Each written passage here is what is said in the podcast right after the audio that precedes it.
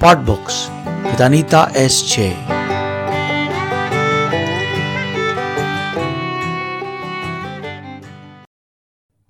Asmi, Not the End Chronicles.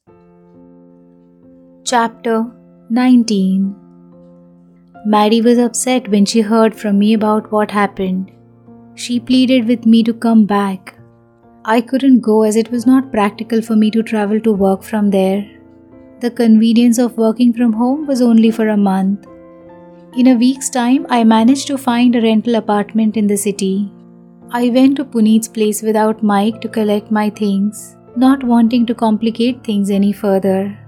I wasn't pleased to see Samantha too had shifted permanently out of the house. A strange kind of despair and emptiness I felt when I saw the desolate look in Puneet's eyes. He had lost Samantha, and I couldn't say I had no role in it. My presence in his life was the primary cause of the rift in their relationship. Looking back, I wondered if I could have saved the relationship by sacrificing something, anything. Can I help you carry it to your place? He asked when I lined up all the boxes in the living room. No, I'll book a small. I began when he cut in. I understand if you don't want me to know where you're going to live. He said, It is not. I began again when he cut in angrily this time. Then what, Asmi? I want to help. Will I have to beg for it? Puneet, please. I said, Oh, your pride, self esteem. I'm sorry if I hurt any of it. I know I have been stepping on it. Why stomping on it? I'm sorry. He said sarcastically. I did not answer, letting him vent out. Can we talk? I mean, if you have some time to spare? He added after a thoughtful pause. I met his question with silence. Without Samantha between us, we had hardly ever talked. And this house without her or her things made me feel quite vulnerable and exposed. He kept pleading with his empty eyes, making me nervous and jittery. Don't worry, I'm not going to ask you to stay when I know you don't want to. He said, making me even more self conscious. I was dreadfully afraid for him so much that I would have agreed to stay if he had asked. He looked like even a tiny little trigger was enough to push him over the edge. That was exactly why I was avoiding waiting any longer than was necessary. He did look a pitiable sight without Samantha, and my staying would make it less likely for her to change her mind and come back. I had to go, to leave that option for her to take. I was sure he was already regretting breaking up with her, and if I stayed, he would have to live with that regret. He gave a soft laugh, but I dared not ask why he was laughing. As if changing his mind about wanting to talk, he got up abruptly and began picking up my boxes. When he asked me my new address, I gave it a little hesitatingly. My hesitation was for his judging me harshly, thinking of me as an opportunist marrying him for this freedom that I finally had achieved. He read my wavering as something very different, though. I didn't mean to be snooping, but I only wanted to make sure of your safety. All I wanted to convey is that I'm ashamed to even say it, but you may count on me if any time you need any help. I did not like the hollowed out tone of his voice when he said this. I was feeling guilty for making him feel so low. Realizing he needed to help me to feel better, I let him take the lead in my shifting to the tiny apartment that I had rented. Thank you. I said hesitatingly, stopping myself from saying more, not wanting to get into any deep conversation with him in his present state. Thank Mike for finally setting you free from this hopeless, impractical commitment from a forced marriage. He said, Puneet, I. He held his palm up to stop me and continued.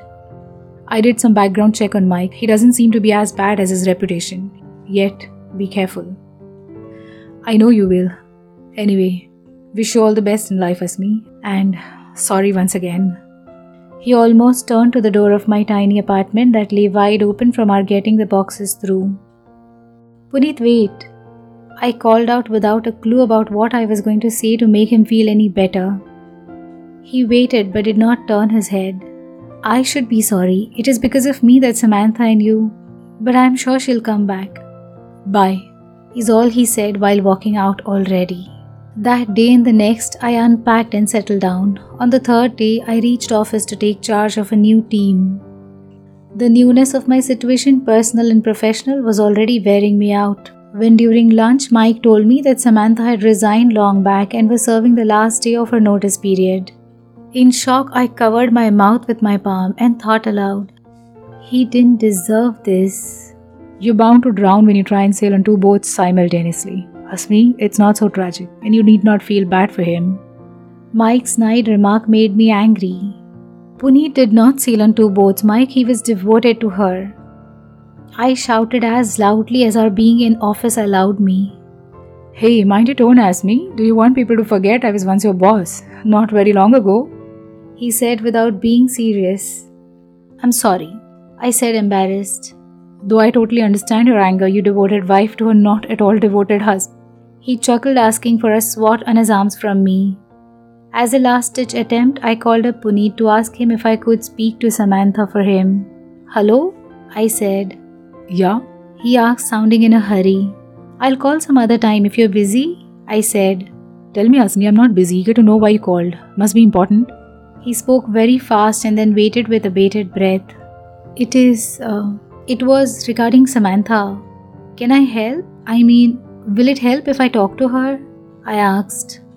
No, he said a little hurriedly. I want to try, please, Puneet. I want to tell her I am ready for a divorce. She need not take this extreme step, shifting to another town, I pleaded. No, Asmi, he said, and I couldn't read the right emotion in his tone. I'm sorry, Puneet. You might be thinking if I could tell my Didi now why I didn't walk out of this marriage before things got out of hand. I said, remembering each and every hurdle clearly whenever I thought of stepping down. Uncle's second daughter had eloped with a boy whose mother was a Jain but the father wasn't. This had delayed the marriage of their elder daughter. The news of my divorce would not have been taken lightly in such a situation, so I had to hang on. I'm not blaming you for anything, Asmi. We would have fallen apart anyway. You being around was a test, a challenge to our bond. We failed the test. The fault is completely ours, not yours at all. She would never thank you for your efforts to let go. I don't want you to call her. As your husband, let me protect your honor. Please don't call her. Every insult she hurls at you bears on my conscience as me. Please don't. He said, his tone quite respectful. Okay, but I'm sorry. I said, just a throaty hmm of acknowledgement, and he had disconnected the line. Asmi, Not the End Chronicles by Anita S.J. To be continued.